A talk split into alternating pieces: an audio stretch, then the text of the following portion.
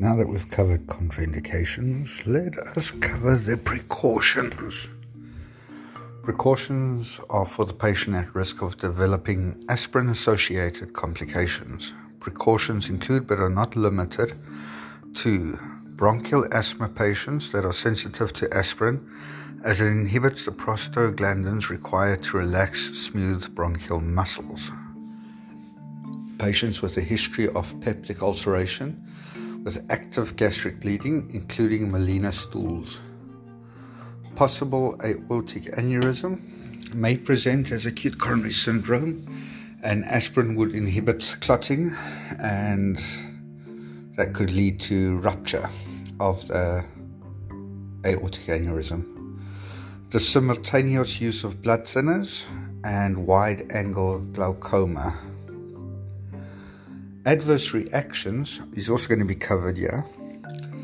Adverse reactions are the unpleasant reactions to the medication. Aspirin adverse reactions may include, but are not limited to, allergic or anaphylactic reaction, respiratory difficulty due to bronchial constriction, gastric mucosal irritation, which will present as nausea, cramping, heartburn, gastritis, upset stomach, or constipation. Then fetal distress due to the obliteration of the patent ductus arteriosus.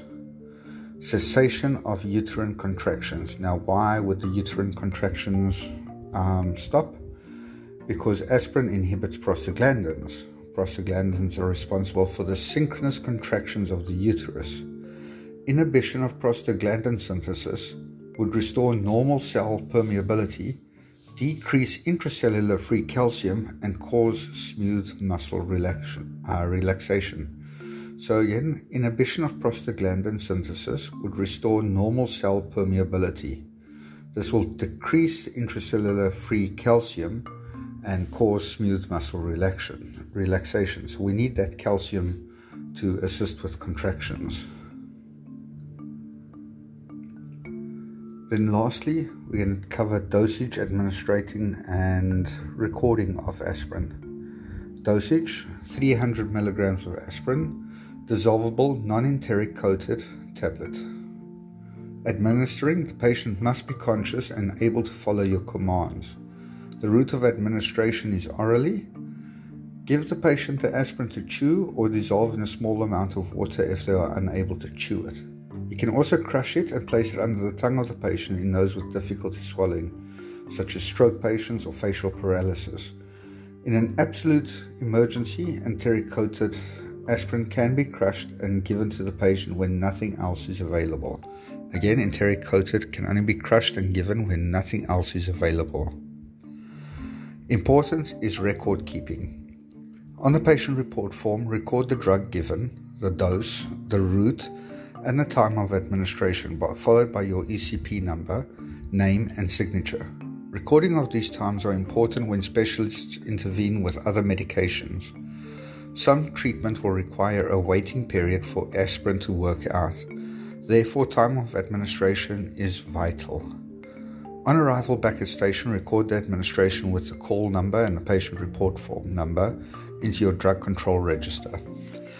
It's very important. Some of your blood thinners, your Clexanes or your heparins and that that are used to break clots, we have to wait for the aspirin to work out of the system. We have to wait for that two to four hours before we can administer other medications. So it's vitally important to record the time Remember the following remember the right, right patient, right drug, right dose, right time, right recording. In conclusion, aspirin is a proven drug that can save the life of a patient suffering from acute coronary syndrome emergency. It is the responsibility of the emergency care practitioner to study the protocols the, um, or clinical practice guidelines within their scope of practice and registration, and to improve on their knowledge. Although there are many uses of, for aspirin as the scope of capabilities, aspirin is only to be used as indicated in your protocol during the functioning as an emergency care practitioner.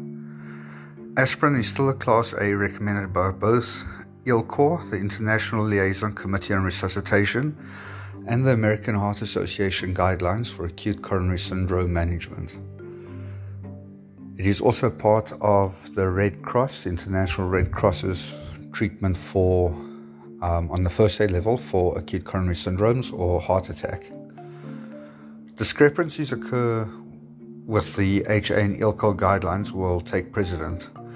Aspirin is also advised for the use in ischemic strokes according to the HA or the American Stroke Association for up to 24 to 48 hours post stroke. But again, as we've discussed it a few times previously, we are not going to give aspirin anymore for stroke care. The Angel Stroke Care system has removed it um, purely due to the fact of if a stroke occurs while you're sleeping, you do not know whether it is ischemic or hemorrhagic, and not all hemorrhagic strokes will present with a thunderclap headache. So it's important that we get a CT before we start treating with aspirin. And that ends aspirin. Ladies and gentlemen, if you've got questions, please do not hesitate to ask your questions towards myself your mentor um, or your ECT, your paramedic, or be careful with Google. Google is a dangerous thing if you don't know what you're doing, and you can come out with weird, wonderful things. So please ask your mentors or your instructors and follow their advice. Or if you want an answer and they don't know, they will look it up using the correct scientific methods and scholarly, scholarly articles. Thank you. Bye.